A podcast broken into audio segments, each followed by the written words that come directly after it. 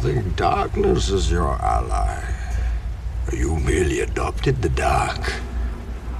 I was born in it, molded by it. I didn't see the light until I was already a man. By then, it was nothing to me but blinding. The shadows betray you because they belong to me.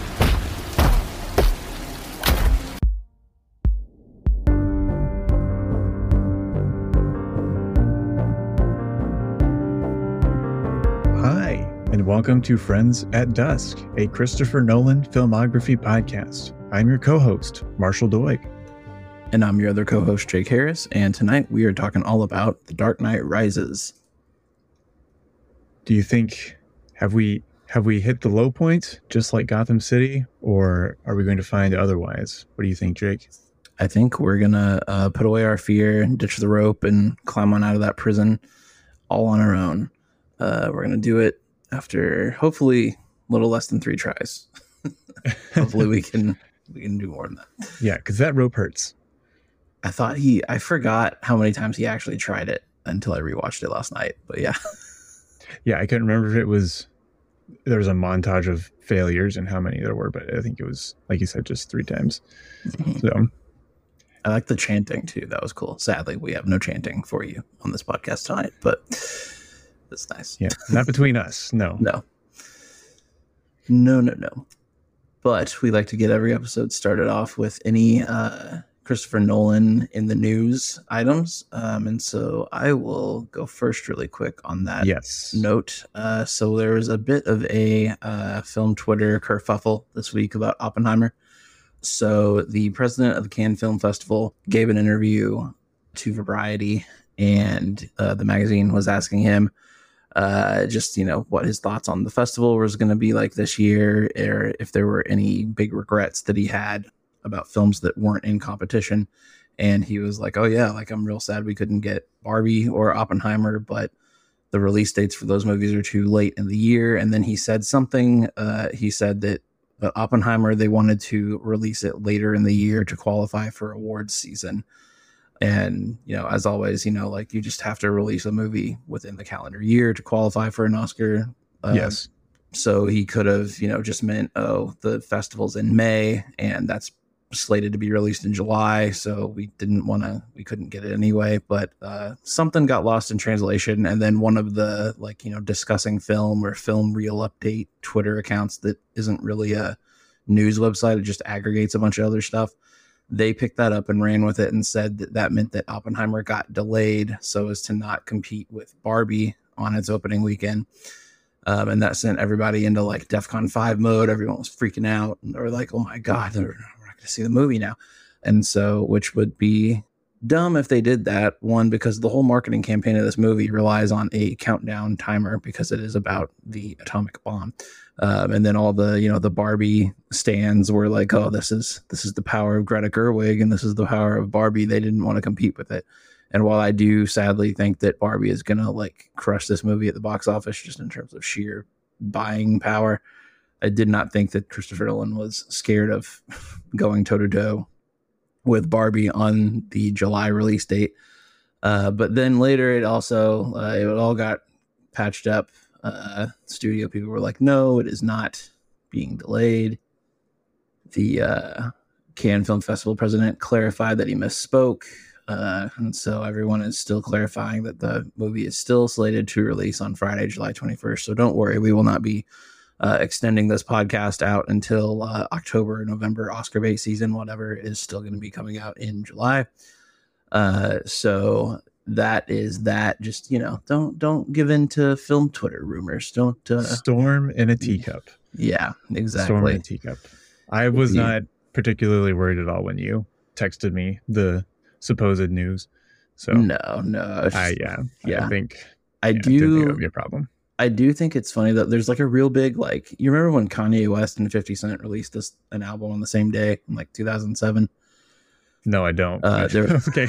there was there was there was a huge um like the the whole marketing campaign for both of those albums was it was graduation and 50 cents curtis i believe is what it was the whole marketing campaign was just like you know two titans of the genre at the same time intentionally picking the other person's release date to see who could sell more records. It was like a big the big beef uh, of the time. And i feel like that's kind of what's going on here. Warner brothers is releasing barbie uh, and universal is releasing oppenheimer. And uh, famously nolan was with warner brothers up until the release of tenet. And then the whole pandemic theater distribution thing happened. And uh, he left and decided to park his car with Universal.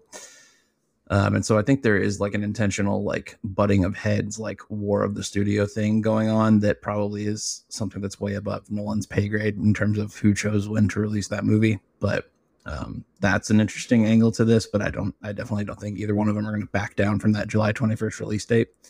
But that was the rumor mill for this week. for Yeah, but the Christopher Nolan stuff. the July times are kind of a good luck charm for Nolan in his opinion yes. anyway. Yeah. Yeah. So, yeah, given who's in charge of Warner Brothers, doesn't surprise me that they'd be a petty asshole in the least.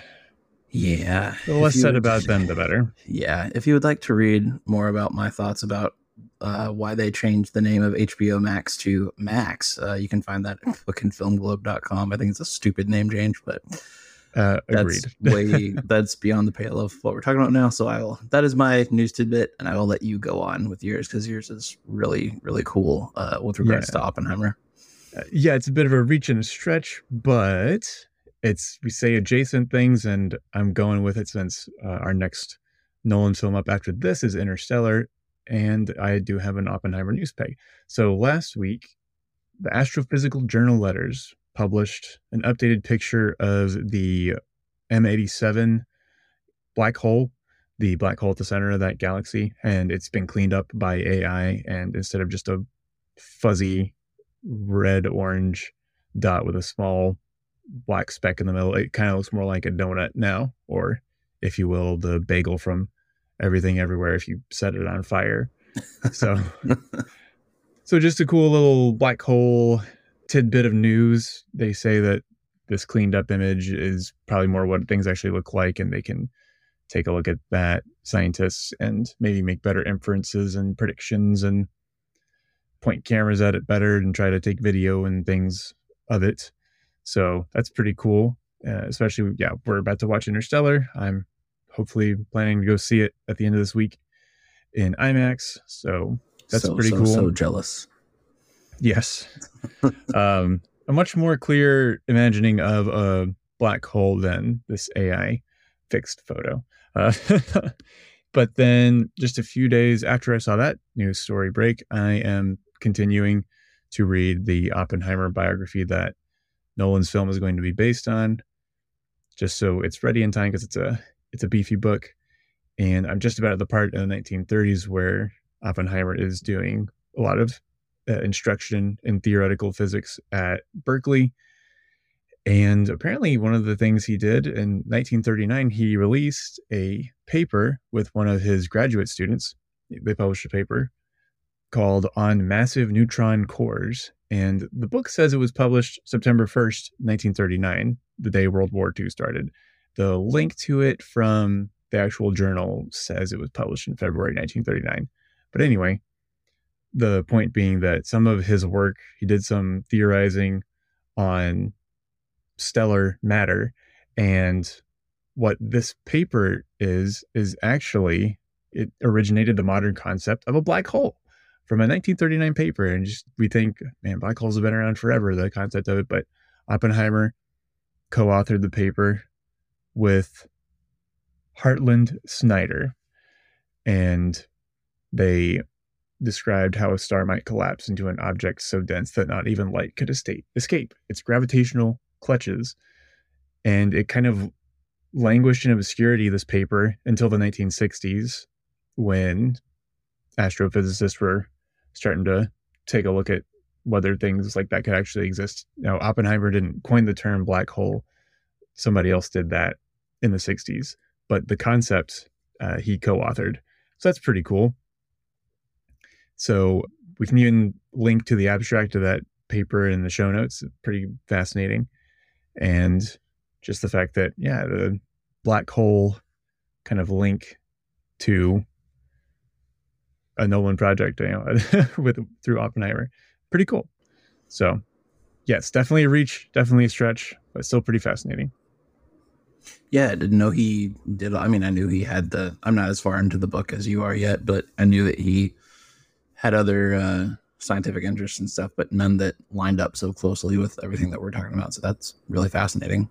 Yeah, yeah. I wonder if they're going to bury an Easter egg in that mm. uh, into the movie somewhere about that. Be some passing reference or something that might be pretty interesting, but we'll see. All right, and then we'll move on to the next segment with what we are uh, watching outside of everything Christopher Nolan. And so we've got just a couple things this week, uh, one each from both of us. So I'll go first. Um, I just finished watching the uh, HBO documentary on Jason Isbell called "Running with Our Eyes Closed," um, and it's uh, about the making of uh, Isbell and his band, the 400 Unit. Uh, it's about the making of their 2020 album reunions. Uh, it came out right in uh, spring 2020, but it was recorded in 2019, um, and so it became kind of like this um, a big moment during the pandemic music wise for me. Like i that album really helped get me through the first like initial months of lockdown. Um, i remember just coming home from work and like putting the headphones on and plugging it into the the preamp for the the record player and just listening to that thing over and over again. I love this band. I've seen them uh, four times now and i'm going to go see them again a fifth time when they come through dallas um, but this documentary is about the recording of that album, but it's also about the relationship between Jason Isbell and his wife, Amanda Shires, who plays uh, fiddle on, I think, every 400 unit album so far. She's also a really uh, a great poet and songwriter and artist in her own right. But the documentary is very much about their working relationship and their marriage and how much this album put a strain on it and how much the pandemic really kind of put a strain on them as well. But it's not sensational. It's not like a reality TV documentary uh, about like a he said she said type thing. It's it's more like when what happens when two creative people who are extremely perfectionist collide and make a life together and also work together uh, and also what happens when one of them is sober and has been fighting that for a really long time and how do you deal with all of the all your demons and stuff while also functioning as a husband and a father and a songwriter and artist and everything? And it's a really fascinating compassionate look at that uh, that's more about their relationship than about the making of the album. But it's really good especially if you like uh, listening to him and listening to their music um, and that's a part of the HBO Music Box documentary series. Uh, and so that's streaming on HBO Max, soon to be Max, uh, if you want to go check that out. Yeah, when I saw that pop up on my HBO Max feed, I was wondering how long it was going to take for you to have a have a Letterboxd review come up on that. So if I didn't have like work stuff or other things to do before earlier in the week, I would have watched it sooner too. So but I know he's probably your your favorite, if not, yeah, one of if not yeah. the favorite for you. So I'm very glad that you got to see that. Mm. But for me, the only other thing I've really watched in the last week or so is The Wizard of Oz. A rewatch, of course, not for the first time. of course, seen that many, many times, but it was the first time showing it to my kids. And oh, it was also the first time I got to see it in HD because I it's been so long since I watched it. That's that's how long it's been, and it was kind of almost like watching it for the first time because, wow, you know, I just you know, always a treat seeing going from the black and white to the color sequences, but getting to see it in full high def was just absolutely mind blowing. It's just it really kind of brought home how incredibly made that this movie was and how well it stands up even today. I just uh I wrote in my Letterboxd review I kind of got annoyed every time I had to look away from the screen because my kids were doing something, running around maybe a little bit. Really one of them because she's still just a baby basically, but just well, I couldn't get enough. I was just drinking it in with my eyes basically and just everything about it is pretty much perfect. Uh, the only knock I possibly have on it is the fact that MGM decided to make it all a dream because, you know, audiences are stupid and we can't trust them to figure anything out for themselves. And it's kind Nope. of funny how some of that attitude still hasn't changed. You know, even though fortunately we get a lot more stories that try to trust the audience and rely on them to just, you know, do some of the work themselves or let you kind of do your thing. But that's really a relatively small complaint in the grand scheme of it. Wizard of Oz definitely holds up. Honestly, the effects hold up just generally, not just with the caveat of for their time. It's just really crazy how amazing it looks and how well it stands up. So go take a look at it again if you haven't seen it for a while. That one is also on HBO Max. I need to rewatch that soon. I think uh, here coming up for the the Panning for Gold series, I've got. Uh, I saw that it lost to. Uh, I believe it was Gone with the Wind. Yes. Um, so I I might be mentioning that in there. That was the first movie I ever saw that like scared the crap out of me as a kid. I was not a fan of Wicked Witch of the West. but I also think that was the first movie I ever saw that moved from black and white into color. And I remember being just utterly transfixed by that and then terrified by her. So yeah. I've, I've seen it since from when I was a little kid, and I'm not terrified of her anymore. But I just remember going to bed that night, wondering if she was going to come get me uh, out from the bed or something. Wolves covers tight around you. hmm exactly. uh, but this is not a Jason Isbell documentary podcast or a Wizard of Oz podcast. This is a Christopher Nolan podcast. And like we said earlier tonight, we are talking all about The Dark Knight Rises, which is Christopher Nolan's end cap to his Batman trilogy. And so, as always, blanket spoiler alert reminder this movie is 12 years old uh, almost, but we will try to give you a chance right now to stop it and go watch the movie if you haven't. Hopefully, you've already seen it, but please go do that right now because we're going to be talking about everything and talking about probably everything to do with Batman Begins and The Dark Knight. So, you have been forewarned.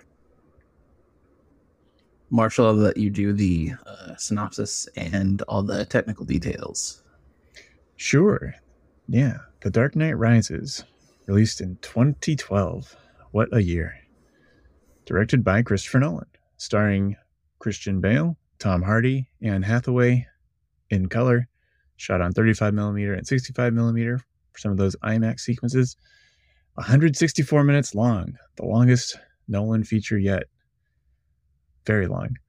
And IMDb tells us eight years after the Joker's reign of chaos, Batman is coerced out of exile with the assistance of the mysterious Selina Kyle in order to defend Gotham City from the vicious guerrilla terrorist Bane, which is a little bit misleading when you really think about what actually happens in the movie. Yeah, Selina Kyle doesn't really coax coerce him out of anything. Yeah, Yeah, it's more of a just a more of a he he finds the the strength from within yet again. But, yeah, Yeah. But uh, yeah. how did you watch this movie this time around, Jake? And uh, of course, you've seen this before, but I think it's been a while. Uh, yeah. So this was actually the first time that I have seen it since I saw it in theaters, and I was, uh, funnily enough, how this kind of loops back to the Batman Begins uh, storyline. I saw Batman Begins in Tennessee, and I also saw this one uh, in Tennessee. Uh, the theater that I saw Batman Begins in had closed uh, by the time that I went back to visit family when this movie came out. So I saw this in, uh, I believe, the AMC in Chattanooga uh, with some cousins. And if I remember correctly, I had my wisdom teeth taken out uh, like a day before I saw this movie. And- oh my god! And so I remember, no, maybe I think it was the day before because I was there for, uh, I was interning at the local paper. I was on summer break, about to start my sophomore year of, or no, just finished up my sophomore year of college. Yeah, this was actually the first Nolan movie that came out after we knew each other. Yeah. Oh, Yeah. Um, and so it was uh it was a wild summer for a lot of reasons. I had that taken out. I was working Yes. first uh first uh, newspaper job. I was going through a probably the worst breakup I had had in my life at that point. Of which I also Um, have knowledge. Yes, Yeah, it was uh, we it's don't not- talk about that. was was not great, Bob, but uh, it's we okay. don't talk about that. No, no, it's fine. I'm I'm fine now. Just a weird memory. Um, and so I remember like I was also living with my my grandparents at the time, and like I loved them, but also there's not a lot of people my age in that town that I'm not related to. And so there wasn't really a lot to do. And so my cousin was like, "We're gonna go down and like get some dinner and go see Dark Knight Rises." And I was like, "Yes, please." Um, and so I think my brother was with me at this point. He had just been there, so he went with me too. And I remember liking it, and I remember like really anticipating it. And the the air in the theater was a lot like Dark Knight, uh, but a little bit more muted. There was still some people dressed up. Uh, it wasn't a midnight premiere, a late night premiere, or anything. But I just remember the act of watching the movie and what I felt about its actual contents was almost immediately overshadowed by when I got out of the theater, the news of the Aurora shooting had broke.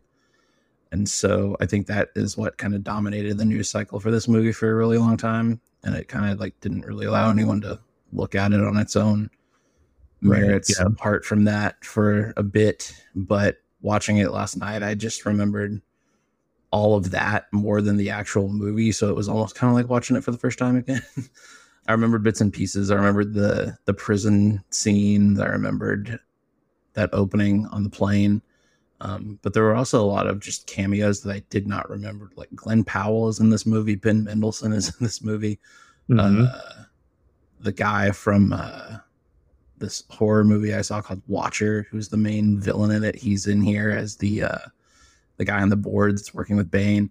Um, Thomas Lennon. yeah, yeah, yeah. Thomas Lennon talking like what? So many people. The Nestor Carbonell's back as the mayor. Like Yeah, um, also Juno Temple. yeah, uh, Juno. It, okay, it's so weird watching her with an American accent after watching Ted Lasso because it is Uh, she has a very thick accent in Ted Lasso, and then there's just a generic American thing going on here. Yeah, I wasn't sure it was her um, entirely until the credits finally popped up, and I felt vindicated.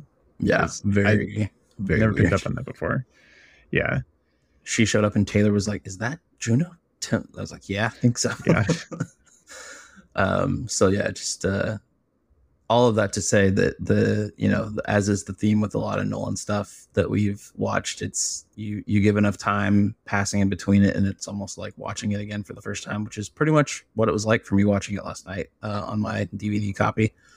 But it the first time that I did see it was it was still a lot of fun. Uh, we can get more into my deeper thoughts about it, but good time in the theater. I don't really think I've ever had a bad time watching a Nolan movie in the theater.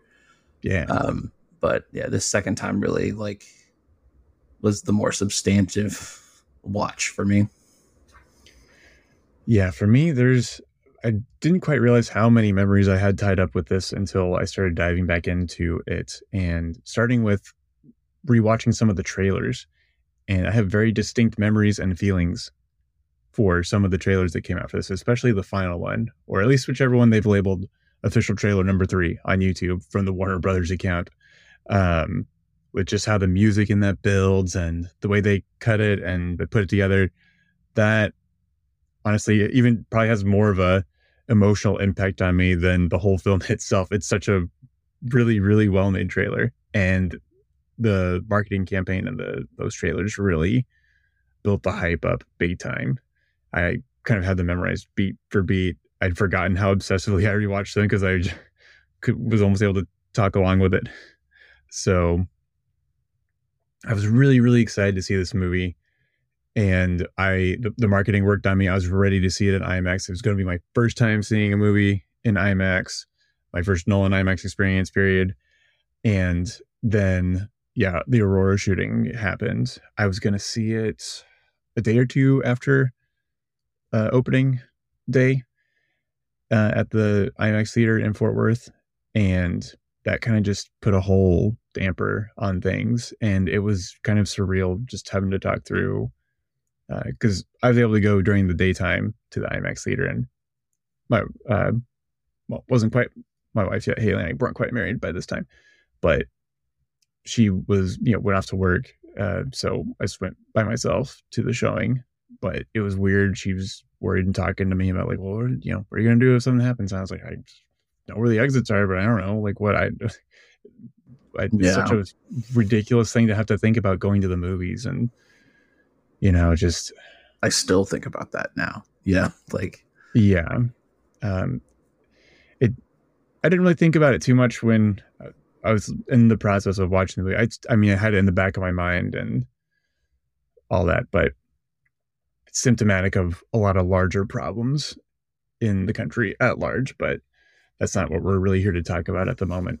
But it was just such a bizarre time to be going to movies because it was such a yeah such a huge story. And i feel like you're right it kind of did dominate kind of the cultural percep- perception of the movie. I don't know how much that persists today but at the time that was just tied right up with it.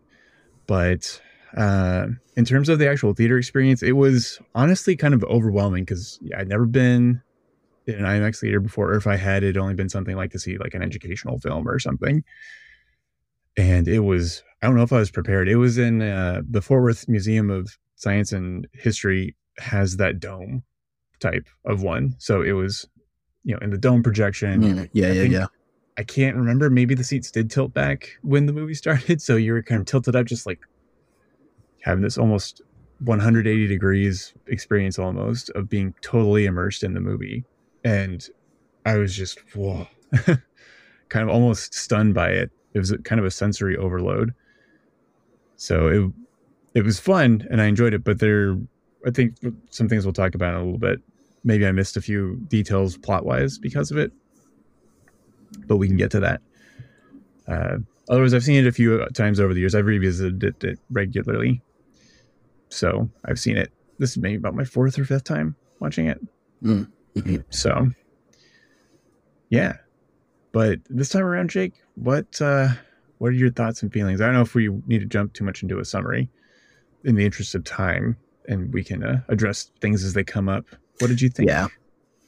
Um, How did it play for you? it was I, I I said this to you off mic before we recorded, but I'll I'll have it on the record here. I don't think I've seen anything so far in the recording of this podcast, Nolan movie or otherwise, for all the prep episodes that I've been like really disappointed in. I feel like I've always been able to pick out stuff where I was able to to either see where the the people were coming from or I saw why Nolan liked it uh, for all the prep episodes, or if it was a Nolan movie, I was able to just be like, okay, well, I get that, but not my cup of tea, but it's okay. Uh, and this one, I really felt like I, I think Nolan hit the nail on the head in the Nolan Variations book, where he said that it's really, really hard to do a third movie that does the first two movies justice.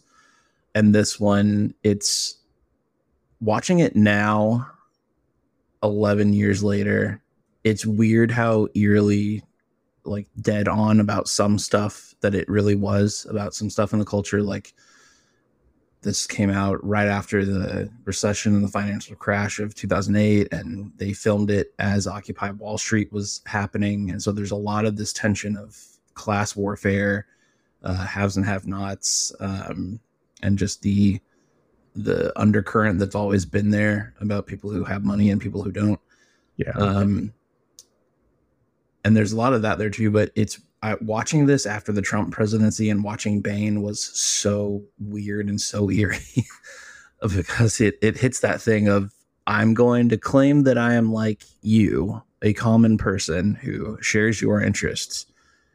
I'm just like you. I am an everyday average Joe, except I'm not. Uh, but I'm going to get you to vote in this, or in Dark Knight Rises case, I'm going to get you to act in things that are not in your best interests because you are fearful. Um, and I'm going to use that against you. But I'm the whole time you're going to think that I am on your side when really I'm not. I'm just looking out for myself and I'm looking out for whatever plan I've got going on. And so that was interesting to kind of see that line up with stuff, which obviously that was not on Nolan's mind. That's just, I mean, he said it's about demagoguery, which is right. what Trump was, still Yeah. is. Um, so that part of it is really interesting to watch now. And I think that it does have a lot more interesting thematic things to say than a lot of people give it credit for, um, especially in that back half of the movie.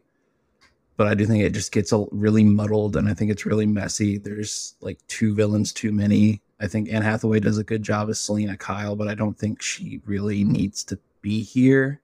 Like I get the, you know, she steals from the steals from the rich, gives to the poor, is a Robin Hood character. So you've got that thematic thing going, but like the there's no sexual or romantic chemistry between her or Bruce Wayne, and then that kiss at the end. I was like, I completely forgot about that. I was like, where did that come from? I almost always forget about that. and because it's almost like a James Bond thing where he he gets with one woman and then it's like, and eh, you know, yes, forget, forget about you, and then I'm gonna yes because he gets with uh Marion Cotillard earlier in the oh. movie, which oh. there's not really even. But then I, I was talking yeah. to Taylor about this too, and I was like, I don't really think there's a lot of romantic chemistry between him or any other actress in any movie that I've seen him in, really. But I just felt like there was too many villains going on, and then with the politics of it all, I get what Bane represents and everything, but I also at the same time I'm just like, what is their ultimate motivation other than I'm bad, so I want to do evil things, and I'm going to take Gotham down that is ultimately what I felt like it all amounted to in the end, really.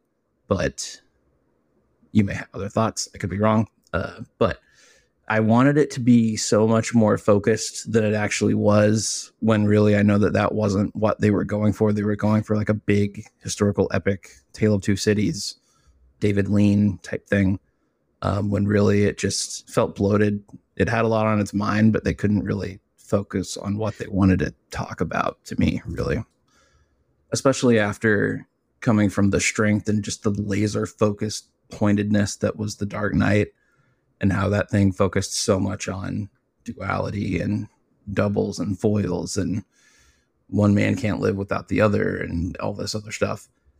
Then you get this and it's just kind of like flailing in the wind a little bit to me.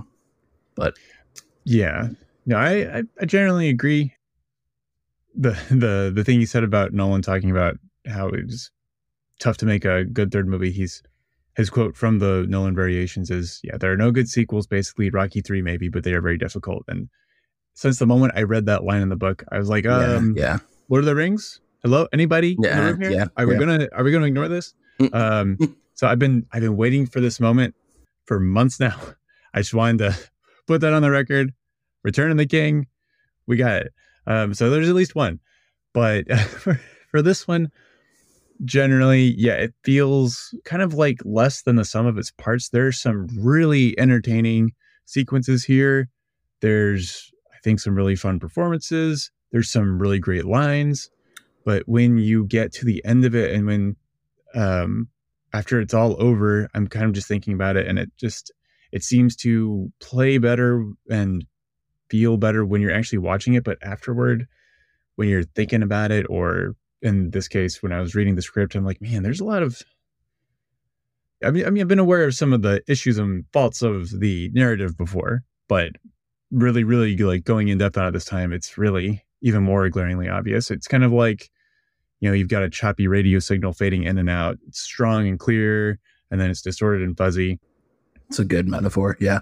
Yeah. And so it's I think this time around, being able to slow down and read the script, I finally realized it. It just feels kind of like it's the pulling the same trick twice because it kind of treads almost all the same beats as Batman Begins in terms of the plot. Because you mm, get yeah, Bruce Wayne yeah. being absent from Gotham for a while, you know, eight years in hiding since the end of the Dark Knight. He's become a recluse. Yeah, yeah. You've got the League of Shadows. You've got uh, you know their emissary kind of showing up is there seemingly working for someone else. You've got Bane show up, seemingly working for Daggett, just like Jonathan Crane is seemingly working for Carmine Falcone in the first one.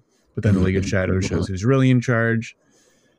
And then they take a Wayne Enterprises device and they weaponize it to threaten the city. You've got the vaporizer in Batman Begins, then the the nuclear fusion core in this, and then including they're trying to use Wayne technology to deliver it or to use the weapon. You know, the taking the train the Wayne train to the Wayne Tower, and then you're using all those surplus tumblers in The Dark Knight Rises uh, to mm-hmm. patrol the streets and try and protect the the core until it goes off.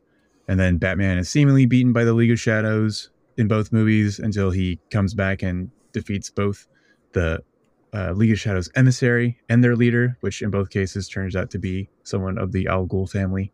Mm-hmm. Um, and then Batman destroys and blows up the device. So it's really some details are different, sure, but it kind of feels like a magician. You've got their act and you've seen it so many times. It's still pretty fun and entertaining, but now you're kind of wishing for something newer and fresher, which to be fair to Christopher Nolan in his follow up to this with Interstellar, uh, he definitely uh, delivered, but we'll get to that later. So maybe, I don't know if this was maybe the, the first instance of viewers like really, really, really, really trying to poke holes in everything, but yeah, it's not yeah, too difficult to find them here. So I feel like it was kind of just yeah that feeling of I feel like I've seen all this before, but yeah, But the thing is, I didn't like when you're watching it. Like it's the longest of Nolan's movies, and you do feel that length a little bit. For the most part, it goes by quickly. it does um, strangely. yeah, Yeah, and like I didn't hate it. Like I don't hate the movie, and I didn't hate it while watching it. Like it was still a fun time. I, I just of everything that we've seen so far, this is the one that I'm probably least likely to revisit. Even if I wanted to do like more of a Batman rewatch, I probably would skip this one in the future, even though I like a lot of the set pieces. Mm-hmm, mm-hmm. And I feel like uh, another thing I noticed more so for the most since we watched following actually there is that Mhm. concept I talked about when I brought up that Letterboxd review at the end of that episode of the characters just serving the plot and not the other way around and that is fully on display here Oh, yeah. because there's yeah. so much happens in this movie just because the plot requires it to happen There's know, so Alfred- much exposition. yeah, Yeah. Alfred gets yeeted out of the the narrative early on. Mhm. Um, John Blake just just knows that Bruce Wayne is Batman. They try to, uh, put Gordon in the hospital bed. Like, yeah. So everything's pretty convenient. Bruce's reasons for going back to being Batman are kind of still muddy. He's holding a candle for Rachel, but then he just on a turns on a dime and sleeps with Miranda Tate, and it's like what? And he kind of makes a lot of really dumb decisions compared to the the Batman we know from the past movie or yeah. two. Even though he was prone to being hot headed, but um, say in the Dark Knight in the interrogation scene, but here it's just simply just I want to go beat Bane because I'll just fight harder. It's like what you know. It's too, I wrote in my notes too much aggro, not enough thinko. Uh, come on, man. just yeah, like there was it, it almost felt like there was no motivation for him to fight Bane other than, oh, this guy's in my town and I have been absent for a while. I need to fight back. Whereas with the Dark Knight, it was more of it was truly like a psychological this man is my id thing that I need to to kill. Um yeah, and really and we talked about this in the the dark knight episode. I don't know what this movie would have looked like had heath ledger not died. Yeah, but i don't know. Like because that movie did tease a little bit to it was very it was open as to whether or not the joker's dead or not Yeah. you know to whether or not they could come back and this one teases robin which i love uh joseph gordon-levitt in this movie yes. I think he's great, and Absolutely. I really, I know that I don't think Nolan wants to go back to this well at all, but him as Robin uh, or him as Nightwing taking up that mantle would be really cool.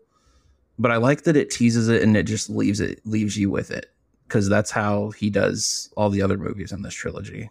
Because the you got the Joker card at the end of Batman Begins, you got the open endedness at the end of Dark Knight, and here it's just he's in the cave and that's it. Yeah. Yeah. I, and I think the ending of this, for me, it works really well. I find it very satisfying, kind of cathartic. Um, there's Same. Nolan Yeah. himself talks about in the Nolan variations, just generally how, say, a bad ending can leave a sour taste for an otherwise good film, and then the other way around, a good ending can maybe leave a better impression for you for a film that maybe wasn't strong otherwise. Mm-hmm. And I think that latter case is what happened here. Maybe it wasn't as strong Yeah. compared yeah. to either Nolan's other work or just in general, but it sticks the landing, not only for the film but for the trilogy. and you know when you do that i think that really helps with the impression and maybe that's why i just like the feelings and thoughts around this one just they they do fluctuate on a little bit of a scale. But i think um i think one of the things too is that it is probably the most comic bookish of all three movies. I mean I noted that too. Yeah. debate a- maybe or maybe not with, between batman begins but it's just the it's how big it goes.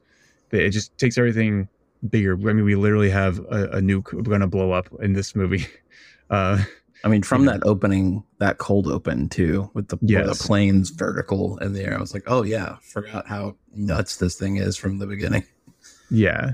Yeah. You've got like the lair and the Gotham sewers, and then some of the Mhm. characterizations in the villainy is even more outsized and theatrical. So, and not necessarily a knock on it, but it, I think it does detract a little bit because, and then some other moments are just kind of feel like they're included just to be cool comic book moments. Like you could throw that, I say, I think in a comic book and not even bat an eye, like when Batman shows back up in Gotham and he tells Gordon to light the flare up. He tells him literally to light ice Yeah, on fire that's light already thin. Yeah. And he's Yeah. apparently returned to Gotham with this time bomb ticking, and he's taken this time to rig up this fu- bat of fire on this bridge just to be like, Yeah. hey, I'm back, bitches. And it's like, it's a really cool moment, but in the context of, you know, I'm always talking about trying not to think too hard about things, but when you've got a ticking time bomb, a nuke that's going to blow your entire city away, do you really have time for that? like, save Gordon, get things rolling. Let's go, man. That and the this isn't a car. And uh, oh, so that's what the, so that's what that feels like. It's just, it, there's weird, very light moments, uh, just as a reminder of how funny parts of this is. Much like, I mean, there's Yeah. some there's some humorous moments in uh, the Dark Knight, mostly at the hands of uh, Lucius Fox and Michael Caine, uh, Alfred. But uh, Batman Begins really did have a lot of just quips and stuff like that. So this kind of does lean loop back into it, and it's it's weird to think that Dark Knight is the anomaly in this trilogy in terms of tone and style and everything. I think because this, you're right, this does loop back to being very much like Batman Begins in a lot of ways. But yeah, the that stuff, the the cold open, the, and like the blowing up the bomb at the football game, like that Yeah. great set piece, but wild, wild, like is too insane to have. I don't know. Maybe the Joker would have done that if he was nuts, but there probably would have been a little bit more of a psychological edge to it, other than we're just gonna blow this up. And then you got like I want to say that is Hines Ward running that kickoff back. Oh, it is. Yeah, they Yeah. the the they use the Steelers players at the time. yeah, because I was looking at the cast and I was like Ben Roethlisberger, Yeah, Troy Polamalu, Hines Ward. Did they just ask the Steelers if they wanted to be in a movie? And apparently, yes. Yeah. So that scene is wild where he gets to the end zone and looks back like, oh, the football field's gone. Yeah, Um, yeah, but that, and yeah, you're right, the sewers, and even the end with uh, Joseph Gordon Levitt, where he's picking up the bag and the woman says, Oh, there's no John Blake here. And he just goes, Oh, well, use my birth name, Robin. Like he doesn't even go to Dick Grayson. It's just Robin. Nolan's like, I'm not going to be vague. I will spell it out exactly for you. This is who this character is. yeah. There were times, I guess, to finish out my list of some some of the things about the the story and stuff. There were times where it could have used uh, a little more subtext and a little less text, like with a couple of lines from Marion Cotillard's character early on talking to Daggett, the the guy trying to do the hostile takeover of Wayne Mhm, Enterprises. where She says, "You understand only money and the power you think it buys, so why waste my time talking to you?" And yeah. then Daggett painstakingly explaining this clean slate software to Catwoman when she's trying to force it. That one. You I mean know. the thing? You mean the thing that makes you wipe all your Google? Uh, and I was like, wow, we're not really. Yeah, it sounds a little too good to be. Yeah, I'm like, I was like, okay. Yeah, when I read that in the script and then in happened on screen, I was like, okay, phew, yeah, let's maybe weave that one in a little better. Um, yeah, it hits you over the head a little bit too hard uh, Yeah. sometimes. But honestly, I when you talk about too many villains, Bane and Catwoman, who's a you know has a turn to being a hero. Uh, I felt there was room for them, but things like uh, Matthew Modine's character, uh, his Yeah. uh, deputy commissioner, I was like, kind of, what are you? What would you Like, say what's you the do here? point? Yeah. yeah. Yeah. Um, because I thought Tom Hardy and Anne Hathaway both were pretty great. Um, versus Anne Hathaway just slays it with this. I mean, come on, she just she really leans into the some of the the goofiness, or really just the the seductive kind of nature of the character. I, I mean, I really, really thought it was great. Maybe too quippy sometimes, sure, but that's all right.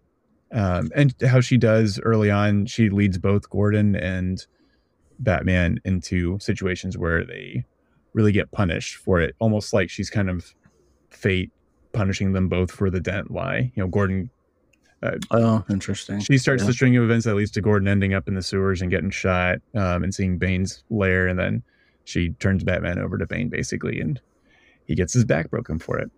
Mhm. So just kind of that little symbolism was, was pretty nice. And for Bane, I, I know he's just a meme these days, but there's still some really interesting stuff there.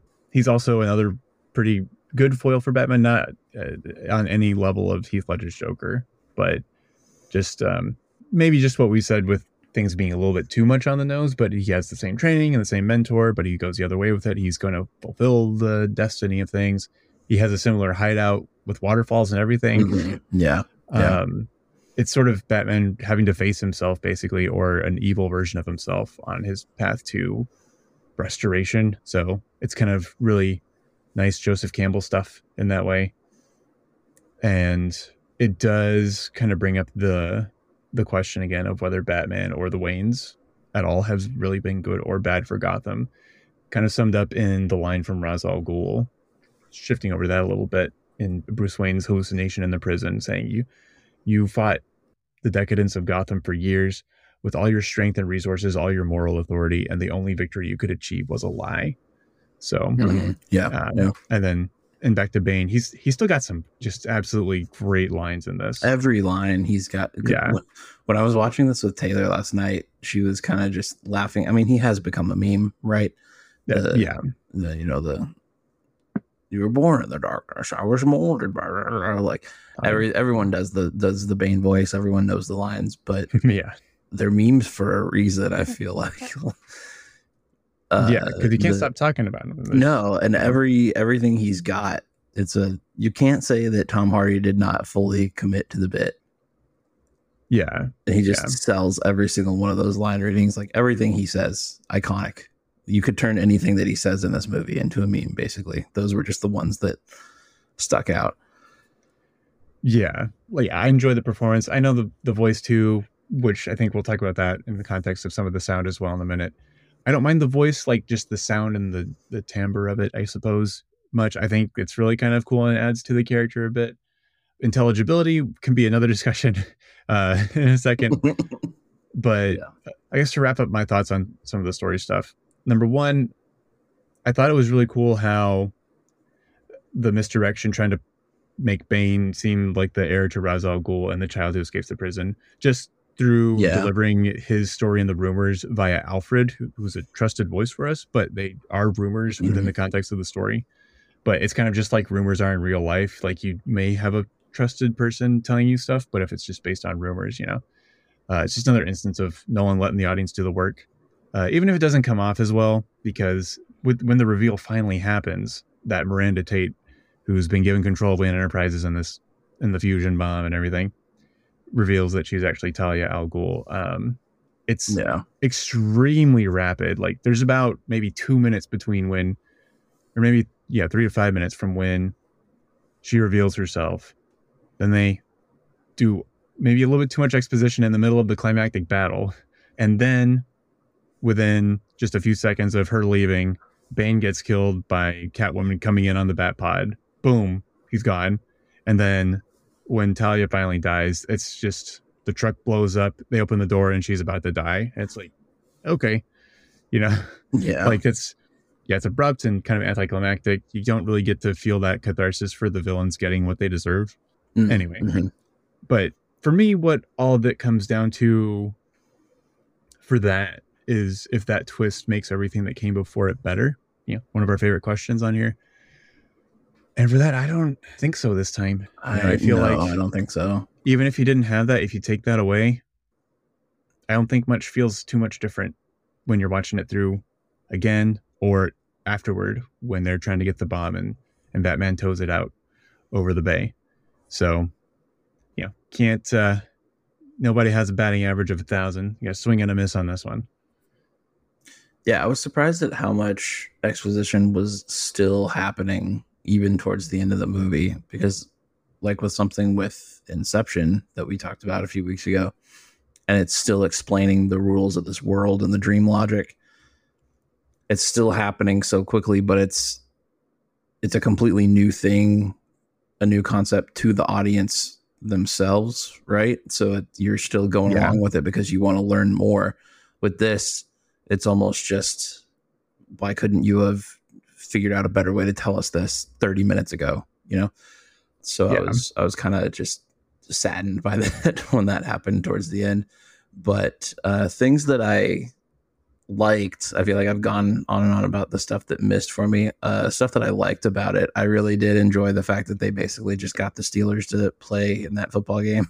Yes. um, and I liked the I love that ending. Uh, we mentioned it earlier, but the the cafe where it's brought up earlier from Alfred saying, you know, I have this dream sometimes, and I really want this to be true. And sometimes I'll just sit there and I'll order a cup of coffee and I'll look over and I see you. Sometimes you're married, sometimes you're married with kids, and I really just want that for you because that I know that you'll be done and we can look at each other and acknowledge each other uh, we won't say a word and we can just get up and go about with our lives and that's exactly how it ends and it's such a perfect cut loop that calls back to um, i feel like I, I got a lot of prestige from it the way that the editing bookends itself. Well, I mean, Michael um, Caine and Christian Bale Michael- literally nod yeah. at each other at the end of this movie, just like they do at the end of the Prestige. yeah yeah. And that's a good bookend to you know the whole trilogy and it caps this movie and also the two movies before it. So that's really cool. I, I really liked that and that editing technique that he employs so much and so well. Um, yeah, yeah. It was interesting to me now after watching uh, the Batman, the Pattinson one, how many, uh, how much plot points that shares with this in terms of the Selina Kyle stuff and the Congressman, and uh, some of the other things with that. Just they were kind of cribbing from the same music sheet uh, on the comics for that Yeah, yeah. and for all of the the clunky dialogue stuff there are some really great set pieces here and i also like the fact that one the final battle happens in broad daylight which is a rarity for a lot of superhero movies. Uh, and two even the nighttime fight scenes much like in batman begins and the dark knight are uh, very clearly lit. It's easy to see things very clearly blocked. You always know what's going on and what's happening, which uh, you can't say for a lot of fight scenes in comic book movies these days. Yeah. Uh, and so I was very pleased that even though some of the stuff early on happened in the dark, you were able to make out what happens. And then before we get into some of the technical stuff, the final thing I'll say about the story and all the implications and stuff for it, I tried to find a Letterboxd review on this that I noted a long, long time ago when we were first looking at this. Um, and then I think this user deleted their review for this. But basically, the crux of it was um, so this summer, Avengers and Dark Knight Rises both come out. Avengers comes out first um, and kind of gets the the jump on both the box office and the conversation for the whole summer because it's the first time that all those superheroes are together in one movie. It's a culmination Right. of a couple things. And this review basically was saying that it is kind of like a battle for the soul of superhero cinema between these two movies because on one hand you've got the Joss Whedon Avengers, which is very quippy, very light, very sanitized, family friendly, with kind of like a sarcastic sense of humor. And then you've got the Nolan Batman stuff, which is very self serious, very concerned with worldly thematic issues, very concerned with itself to an extent, and also doing the burden of having to set up like the DC extended universe. I don't think Man of Steel was the next summer. So then that was uh, Zack Snyder's thing, and Nolan produced Man of Steel. Mm-hmm. Um, so there was all of that, and then DC has never really been able to get itself off the ground or cohere as much as Marvel has been able to do. Uh, Yeah. That, but the review made the argument that really like the response to to this, and then after all the years of self serious like cinema in the wake of like we wanted to like talk about very serious things and everything, and then after the recession and after the stock market crash and then especially after because 2012 was arab spring i believe that summer? Uh, 2011, I saw 2011 yes. Yeah, yeah yeah. yeah 2011 was arab spring making the point of that like all these world events like people are wanting to revert back to lighthearted stuff basically. And that you know had this movie come out just like a year before or a little bit it might have been able to set the tone for superhero cinema years down the line. But the way that it all worked out marvel basically won. And that's why we have 50,000 marvel projects and stuff now today which i thought was really interesting because you could i don't know you can make the argument that people wouldn't have wanted to continue watching this anyway after how muddied it was and how confused it felt in terms of tone and everything but Yeah. um the avengers also made like i don't know pro- how many millions of dollars at the box office this summer but just interesting the the difference in tone was apparent even before all the fanboy people were like clamoring for dc universe stuff. And that has kind of been the the mo for everything since then. Like dc has always kind of been more grave serious you know the batman versus superman type stuff.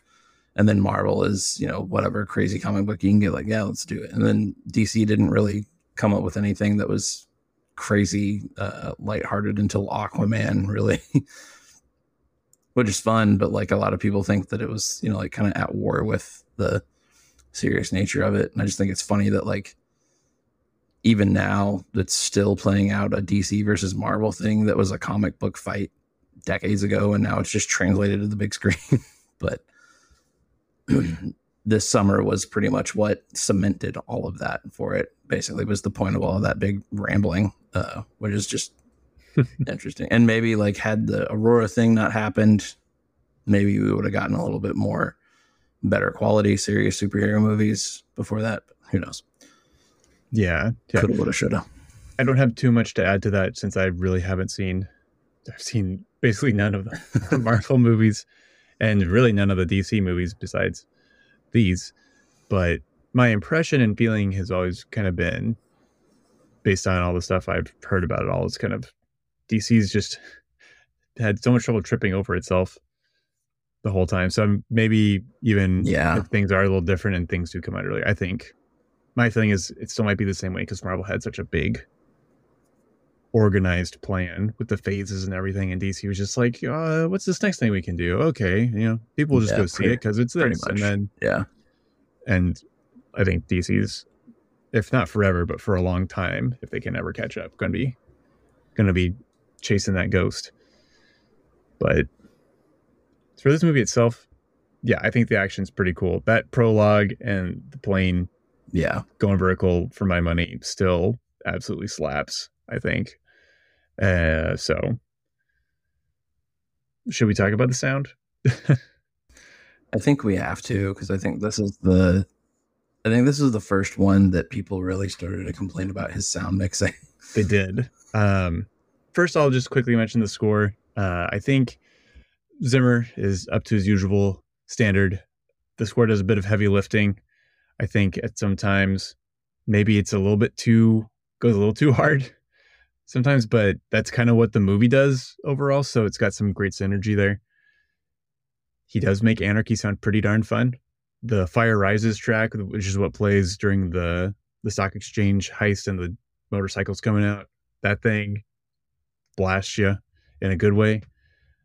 And then the uh, "Why Do We Fall" track that plays as Bruce is climbing up out of the prison. That that every time, oh, just always, always gets me. It's just a go-to motivation track too. So love it, even if it's a little bit over the top. Yeah, I really do. The Fire Rises thing was was so good, and like the especially we mentioned the chant earlier too. I just I love that moment where he's Yeah. finally climbing out of the prison uh, with that callback uh, to his dad. I also like a lot of the and the the Batman movie with Pattinson does this too. The little- the little piano shimmy uh, every time Selina Kyle does something cool or something. Yeah, Uh, yeah. Her theme Catwoman. and Bane's theme are Yeah. great too. I think. Yeah. Yeah, a lot of nice flourishes there. I also really like what Zimmer did. Have you ever heard the the Aurora tribute song? You know, I haven't. I, I I was reminded of that when I was looking at some things surrounding all that, and I didn't look it up, but I should have done that. Yeah, it's it really really beautiful. Um, and it came out not too too long after everything happened. Just you know, he was just trying to say like, yeah, like sorry this happened, but we we had nothing to do with it, obviously. But Yeah, here's the least we could do to to help uh, do it. And I think all the proceeds went to victims' families. right, Um, right. So yeah, but it's beautiful, beautiful song. Which that's one of the ones that I associate more with this, even more than the the typical Batman theme that we've come to know and love throughout the whole trilogy. When I think of the score for this movie, I think of that add-on that shouldn't have happened, but is a very beautiful addition to it. Yeah, yeah. But the actual sound, oh, the sound. Maybe it was just my my TV and my setup this time, but I didn't really have a hard time. How do I phrase this? I didn't have a hard time picking out the voices and hearing what the dialogue was with Bane. I still did have a hard time understanding what the hell he was saying in some parts. like I had subtitles on, and I was like, that word doesn't sound like what he said, but I, sure, that makes sense. Yeah. Um, but it wasn't hard to to pick out the sound of it, if that makes sense. Yeah, I so I watched and I just had my noise canceling headphones uh, hooked up connected to the TV, so I had everything piped directly into my ears. So no confusion about hearing people talk or anything, which was nice. But having it right there, I was able to notice that it did it was really weird in some places that there wouldn't be any other sound have it was the say the scene of john blake talking to bruce wayne at wayne manor. It just seems like the dialogue just level just dropped uh, in terms of the volume of it. Mm-hmm. Yeah, uh, it's like uh, I'm, I'm just thinking why? Why is this why is this, something's weird? It doesn't sound yeah i have no idea. I'm no professional on this or anything but maybe it was just because i was listening for it too but it sounded weirdly kind of up and down in some weird places uh and and also i didn't have any trouble with the dialogue this time around because i had just read through the script so i was well up on what things should be saying. Bane's voice still is yeah sometimes just weird and tough and that's just what it is at this point but the fir- very first time i saw this in the imax theater i distinctly remember yeah having some hard time understanding bane. Uh, I pretty much got everything, but I think the testament, ultimate testament to this for me is that the first time I saw this in the theater, I thought that Bruce Wayne had actually sacrificed himself and had gone out in the bat over the bay and blown up Mhm, with mhm. everything. And I thought uh, Alfred seeing him at the end in Florence was just a little wishful thinking from Right. Alfred. It was either that or else I somehow like missed that.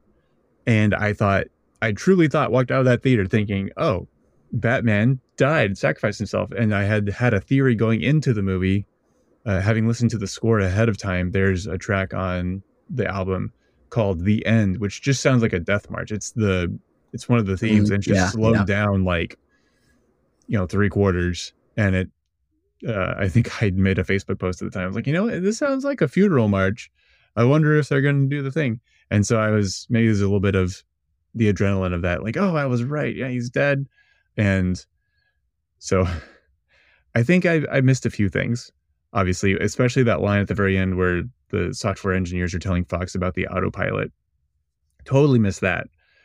Uh, so yeah, I had Yeah, a little trouble had to- keeping up during the first Yeah. time. Yeah, they had to just wedge that in there. Yeah. And so Nolan talked about it in the Nolan variations, saying, you know, it was a PR nightmare. And then he told Tom Shone, the fascinating thing is that when we would show the film to the audience uh, in test screenings, you would get all these cards saying they couldn't understand a word that Bane said, but we would get zero plot confusion in the same screening, which fine, but also I would say it's a movie about a bad guy trying to blow up Gotham. How much plot confusion is there really going to be, even if you don't understand some of the dialogue? I feel Mhm. like Yeah, people yeah. still would be able to tell what's going on. Bad guy in mask trying to burn down Gotham. Good guy in mask trying to stop him. Very easy. so yeah, and I know some people kind of advocate in favor of the sound mix and the style of kind of being like just a wall of sound. Everything's given equality, but I just in terms of watching a narrative film and dialogue, it's kind of important because that's when you're watching it and listening to it, that's one of the primary ways you get plot information. And especially in like a Nolan film and other films like it, where the spoken words are really critical to understanding what's going on. And if that's part of the whole buildup of everything, the emotional impact you're trying to have, you kind of need to hear that. So, just from what things have sounded like to me before, yeah, I just feel like you got to make sure that dialogue is nice and forward. But if, if as far as a, I don't know, like a musique concrète kind of thing, if that's what you like and you just like that wall of sound, you go ahead. I'm not going to stop you, but I, I feel like you need that information. that said, I don't feel like it's as bad here, maybe as it was possibly, you know, I, I remember watching Interstellar and Yeah, tell me how. Dunkirk. Things are poof, feel Yeah. feel more wall of soundy and just totally mixed together with that. But I'm going to find out soon how big and bold and stuff it really is with Interstellar. Yeah, I was gonna say, tell me how the Interstellar IMAX thing is because when I saw Dunkirk in IMAX, that was one of the things that I remember was just the the sound, especially for Tom Hardy's section of Dunkirk. I was gonna say, Tom Hardy again in the mask. anything. Yeah, Less intelligible Yeah. in Dunkirk than he was here in The Dark Knight Rises. yeah. At least here he's got a nice little little accent to go with it.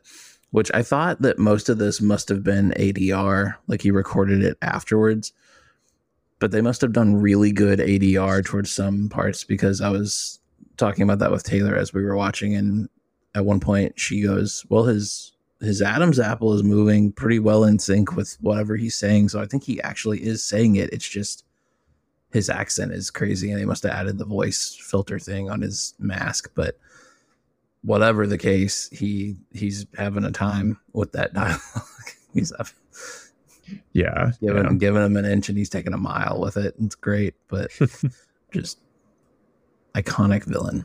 Anyway, Yeah, yeah. I think this this I agree. The sound mix here, kind of the first one to have everyone's having that discussion. I mean, I feel like there is something there since everybody's talked about it. I think even professionals talk about it. I don't. I guess I have to check. I don't know if this one won any kind of Oscars for sound mix, or, or anything like that.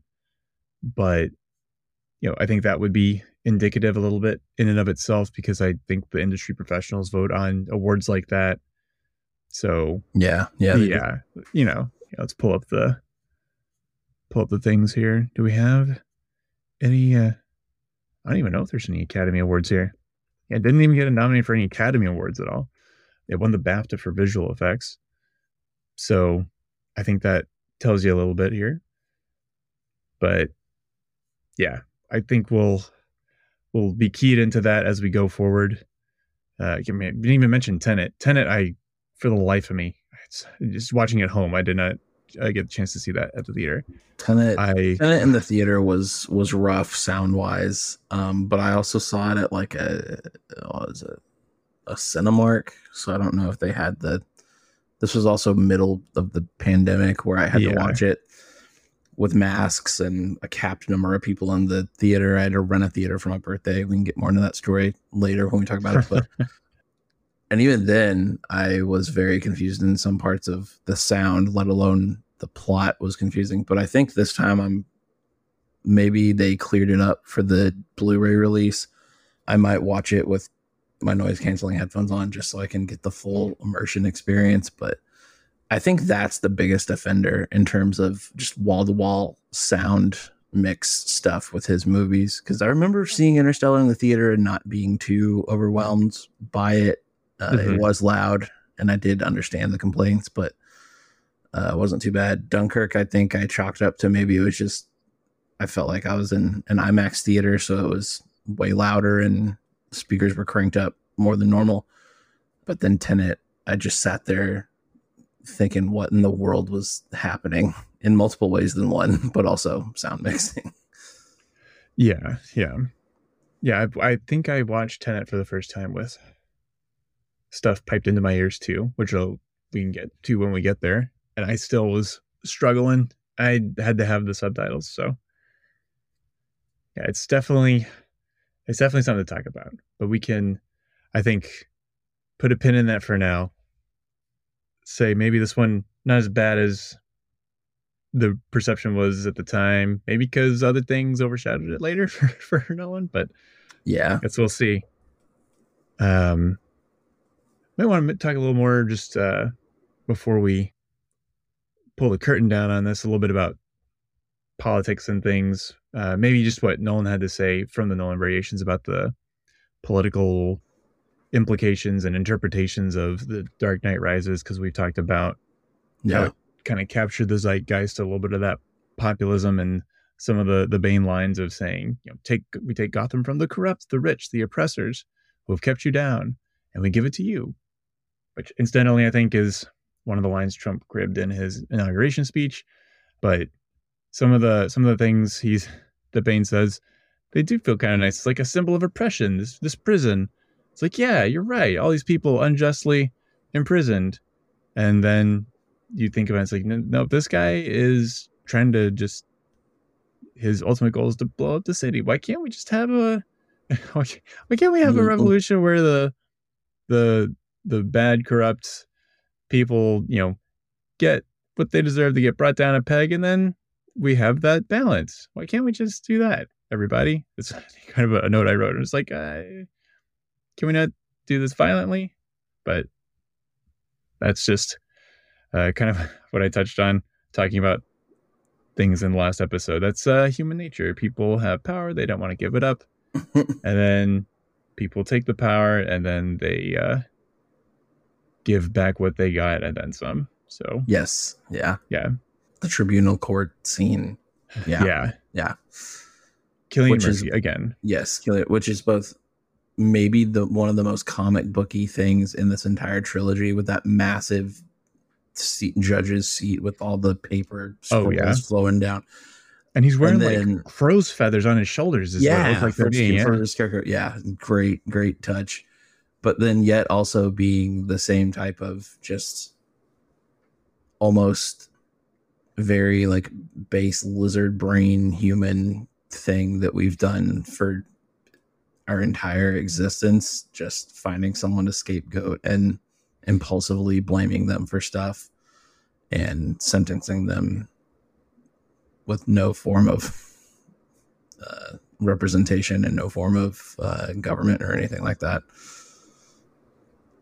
Yeah, yeah, and then re- I don't know how much um, I was aware of it at the time, but Tom Shone bringing up some of the absolutely insane interpretations of this movie, not least of which is Rush Limbaugh saying the Bane capital connection to the name of Oh, character Bane, yeah. which of course is complete, Which obviously complete lunacy because Bane as a character had been around for how many decades at that point, but you know, Yeah. just that kind of also they're spelled differently. Like, Yeah, but just you know, well, and that's the kind of bad faith moron bullshit you get from those kind of areas. And then somebody else, another like conservative commentator, trying to say like this is what the left wants with all the burning down the stock exchange or something. There's another person that Tom Shone cited, but the the oh. the quote I've been holding back just for this occasion um, that Tom Shone pulls out from, of course, it's a New York Times columnist who finds oh, the Ra- the balance oh, in the middle. Ross Douthat. Um, I don't read that guy. I don't know what his whole deal is, but the quote that he had about this film, I think, perfectly strikes at what uh, Nolan was aiming for. Anyway, he wrote around the time uh, was that uh, across the entire trilogy, what separates Bruce Wayne from his mentors in the League of Shadows isn't a belief in Gotham's goodness. It's a belief that a compromised order can still be worth defending, and that darker things than corruption and inequality will follow from putting that order to the torch. This is a conservative message, but not a triumphalist, chest thumping, rah rah capitalism one. It reflects a quiet Toryism rather than a noisy Americanism, and it owes much more to Edmund Burke than to Sean Hannity. Mm-hmm. So mm-hmm. after sitting for that entire Nolan Variations book with hearing Nolan talk about things about the book and about his trilogy of films, that kind of seems like a absolutely perfect distillation of how he Nolan kind of views things. Because Nolan himself throughout the book was saying like this film was not supposed to be political. It, the films and the trilogy are not political acts. And also his just killer quote that I mentioned last episode about you can't use narrative to tell people what to think. People react against it. Maybe you you know you try to put things in there that you care about, but you can't be so obvious about it, and you have to risk misinterpretation. So he's very much trying to not leave that out of it, but let people just put it out there and let people do with it what they will. Um, because he said that this film was in his opinion, is the one that's been quote pushed and pulled in the weirdest number of directions. And going back to that Limbaugh thing, see, no kidding. Um, but I also think just maybe a little bit naivety on Nolan's part. Mean, that's not the right word, but uh, of course, you know, maybe the films aren't supposed to be political, but with anything like this, any kind of art, people are going to take what it means to them and try to apply it to their lives and how they see the world. So maybe he does understand and realize that. But yeah, I think it speaks again to what you mentioned kind of right at the top of how it kind of tapped into had a lot of things of the time that people were really feeling. I mean, that the Occupy movement, when I did an internship in Washington, D.C., every day mm-hmm. yeah. on my way to my work, uh, the square I walked through was where the Occupy DC movement had set up. So for four months, I was walking through their camp every day, and uh, yeah, there was so there was some real energy and anger behind that. Uh, I was too young to really like have a grip on what was going on at the time, but it was there, and he just, I, as I mentioned last episode, he kind of tapped into the zeitgeist. Kind of got got a little lucky because they started writing this movie in 2008, or at least discussing the story of it, and yeah, I feel like it was a it's a perfect storm of what was going on in America at the time, and then also the influences that he wanted to bring to the movie with Tale of Two Cities stuff, because he looked to that initially for the uh, the historical epic parts of it, but then that also is a story of class warfare and class tensions and also prison and fathers and daughters in prison. So there's a lot of interesting stuff there that we haven't really touched on yet in terms of how it's related to the movie, but um, there's all that. But then there also was, uh, you know, the 2008 housing crisis and the then obviously Occupy. Um, what I think is interesting too is the characters in this movie are even expressing like the minor characters are expressing their frustrations with this inequality in some ways too, in very subversive ways uh, that Nolan mentions in the book that he was surprised they could get away with a lot of this stuff, but they did in a big blockbuster superhero movie.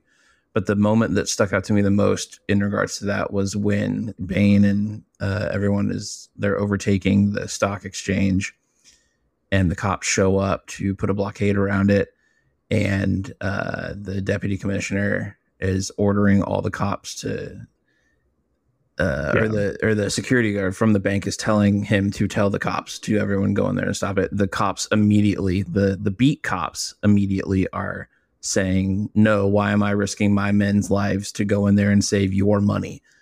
And the bank official has to be like, "No, no, no, it's not my money. It's all of your money. You, the bank has all of your money in it." And the cop goes, "I keep my money under my mattress." Just the immediate difference between okay, you can play the stock market all you want, but I'm going to take my money and I'm going to keep my money. Yeah. and the the saying all of that with just a couple clips of dialogue got to the the heart of it really which is it's tossed off in a almost comedic way to levy uh, some tension in that scene but that's really Yeah. what the whole thing is about uh, which i thought was really interesting but yeah the this thing has been used as a not a punching bag but a a way to make a point for both the right and the left ever since it came out. Yeah. like you mentioned with that column and it's really interesting. I don't know. I think he i mean all art is political and you can apply political lens to pretty much any piece of art that you find. But i always do think it's interesting that nolan always is just oh, we never meant to make anything political and i don't know just an, a, an aggressive campaign almost to stay out of anything that might be controversial or might be bad for business. Um, sure. very very savvy on his part. And even in the the nolan variations there's not really a lot there about what his personal belief system is.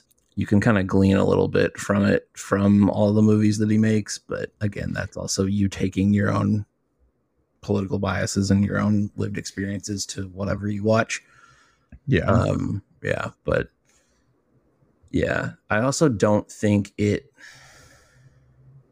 like by I, I don't know what it's trying to say in the end basically about all of that does that make sense like i'm it, Yeah. it, presents, it presents the the problem and it does have bruce wayne going bankrupt and falling not just physically having his back broken and put in prison, but also having all of his wealth stripped away to where all he is is just the man and the man behind the mask.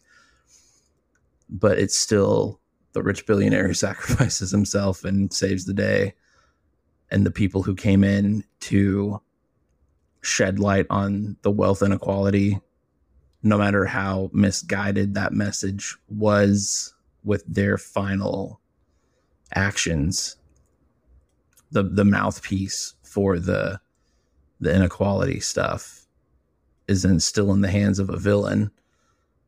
And then but you, you do have catwoman saying you know all the stuff about how the the rich get richer and the poor get poorer and that's why she steals from the rich.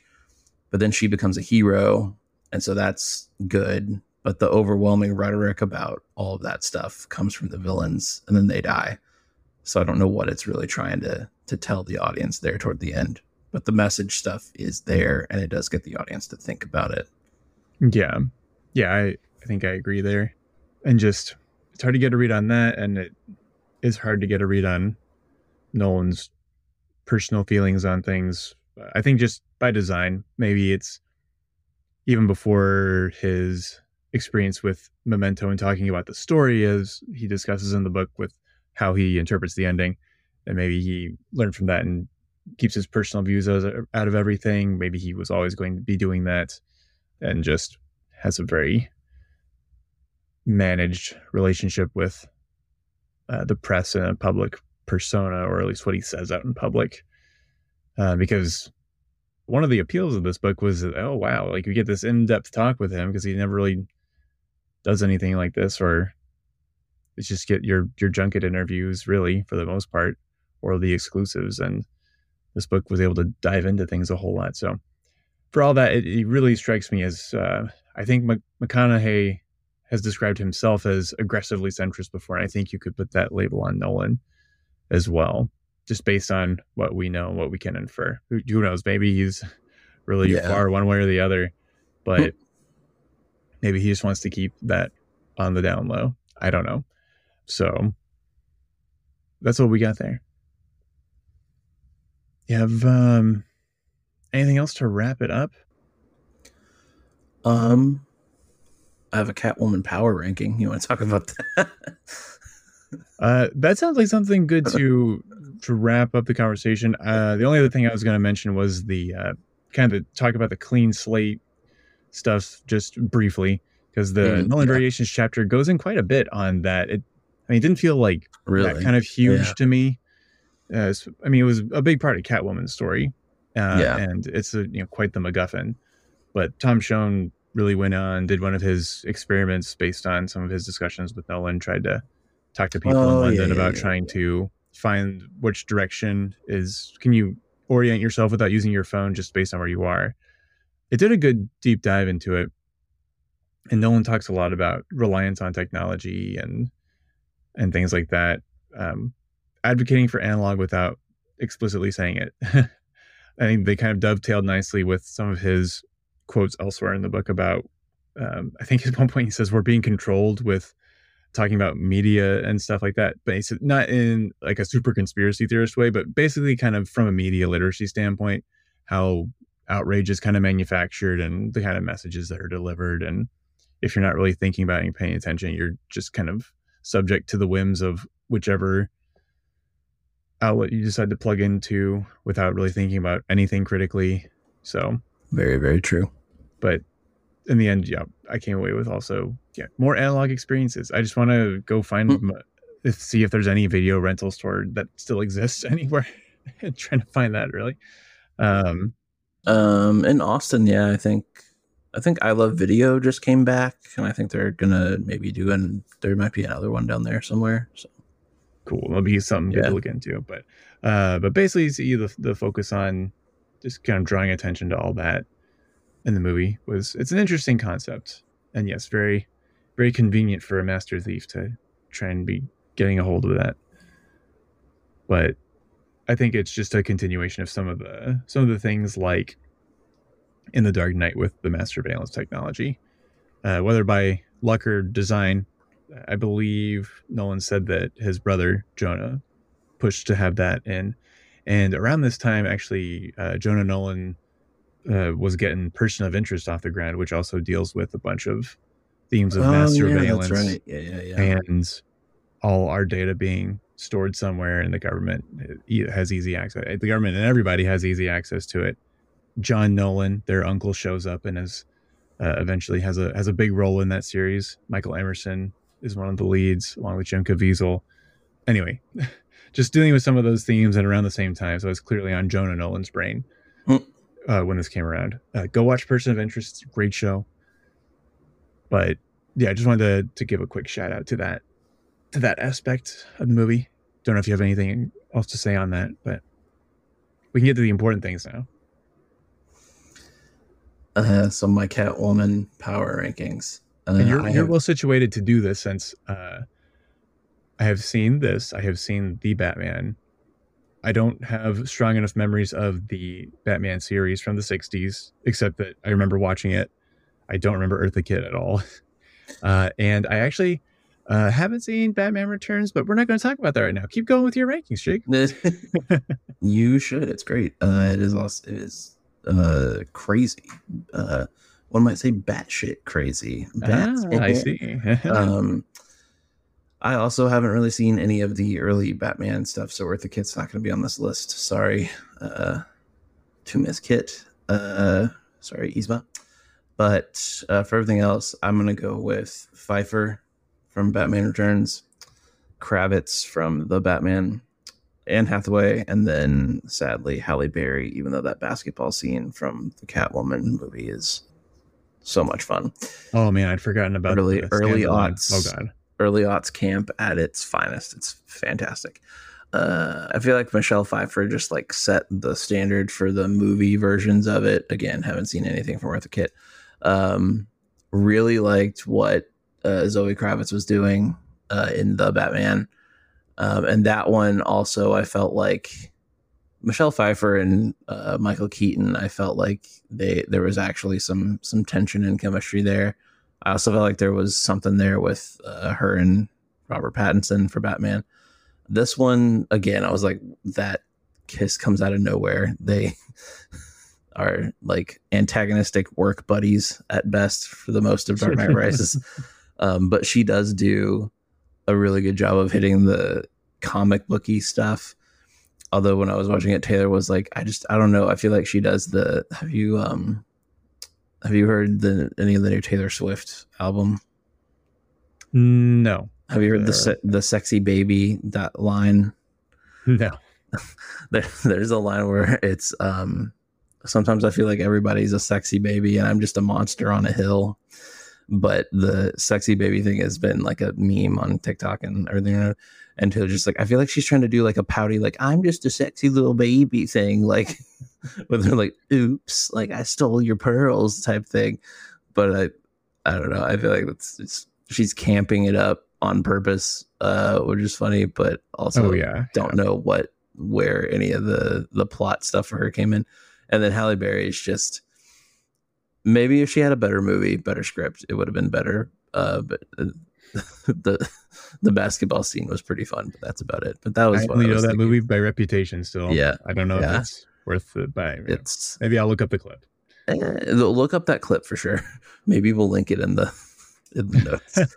um, uh, We're, a- we're veering that- very close to Dunkachino territory. on, it is on par with Dunkachino. I was about to say maybe that could be the the outro sound. Uh, I can't remember the dialogue from it, but it's it's great.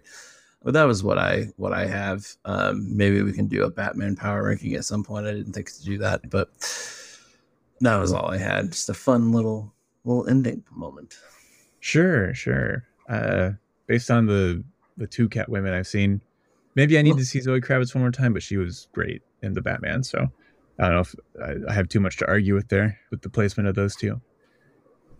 But I think uh, I think we've tortured this thing enough. Uh, it's, it's Yeah, time to go to the yeah. Letterboxd reviews. All right, let's do it. I can go first. I got mine pulled up right here. Do it. Uh, mine is from Dan Solomon, who's a culture writer at Texas Monthly. And his is kind of long, so I'll highlight uh, one sentence where it says, I think this might have been actually good if it had been two movies instead of the most boring parts of two stories smushed together, but I didn't mind rewatching it. And that's from a rewatch from 2020, it looks like. Wow, almost exactly three years ago and yeah, like I don't know, maybe it could have done the that annoying thing that Harry Potter and Hunger Games and all the other series were doing, where they split the final part into two movies just to get more ticket sales. But I I, do- argue that splitting Deathly Hallows was still. I think, yeah, there's no way you could. There's no way you could put that book into like a The- two and a half. The copycat Yeah, moves for the rest of everything stupid, but Yeah. yeah, yeah, It was a savvy, savvy business move, and everybody won. move. Yeah, Yeah. Anyway, um and like there's no way you should you need to split mockingjay into two parts uh but anyway yeah i do think that maybe if they had a little bit more time to explore a lot of the thematic stuff towards the end and some of the other villain background stuff that might have been interesting but then that would have been I, I don't know where the split would happen and i don't know where you would divide all of that but it's pretty much my thoughts of it. His his whole thing basically was saying that it's still pretty interesting thematically than we thought it was at the time, but still just a kind of a mess. And when I saw it afterwards, I was like, oh yeah, that's pretty much what I felt like too. So Mhm. yeah, didn't mind rewatching it, but don't think I'll rewatch it anytime soon. Sure, sure. Well, I chose a review that was maybe a little shut your brain off, maybe just like how I sometimes watch this movie because it's from Jay at Jay. Must man, this guy must have been around since the beginning of Letterboxd to have that username. Jay's a patron, I guess unsurprisingly. Anyway, the review of The Dark Knight Rises from Jay not the Jay we talked to on this podcast, but another Jay. Uh, Doctor, I recommend you don't go skiing anytime soon. Bruce Wayne in literally the next scene. Tee hee zipline go bzzz. Yes. Some good synergy with Money Printer Go Burr, considering all the stock exchange shenanigans in this movie as well. So that also makes Yeah. me think of the the year one scene where he's skiing and the dialogue is Oh all yeah, about yeah. all about how he has to get back to talk to Gordon. Yeah, yeah. This, this was my cover. I was doing this, you see, uh, Yeah, Lieutenant. I was yeah. not doing, certainly wasn't doing any Batman things. Of course not. Yeah, never. That would be wrong. Bruce Wayne? I don't know. Yeah. but yeah, I think uh I think that's all our thoughts. I think we got it. If you don't have anything else. we got something. Yeah. All right. Well, let us know what you guys think of this movie if you want to. Uh, you can find us at, at Friends at Dusk Pod on Instagram and at Friends at Dusk on Twitter. You can email us at friends at duskpod at gmail.com. You can find me on Instagram and Twitter at jakeharris4 and on Letterboxd at 808 jake underscore. Uh, and where can they find you, Marshall? They can find me on Instagram at marshall.doig, on Twitter at marshalldoig, and on Letterboxd, where I pretty much live all my digital life these days on that site now, um, at mdoig. Please like and subscribe. Uh, leave us a five star rating on Apple Podcasts or on Spotify, uh, anywhere you subscribe to us. You don't even have to write a review, just hit that star rating uh, so that we can surface more in uh, searches and on lists for movie podcasts. Uh, you can support us through our Spotify podcast page if you so desire. Any money is appreciated. We're handing out the the coin hat here. And if you want to find our list of resources uh, in the show notes, we have all those linked there, including the basketball scene from Catwoman. And next time, we will discuss all of the influences that we have on Interstellar. Yeah, a little bit of a slight twist, but we'll talk about what we're going to talk about next time. Yeah, it'll be- Yeah, be quite interesting. it's fun. Don't worry. Yes, we'll have a good time. But in the meantime, that will do it for us here. And we'll see you next time on Friends at Dusk. Thanks for listening. Bye.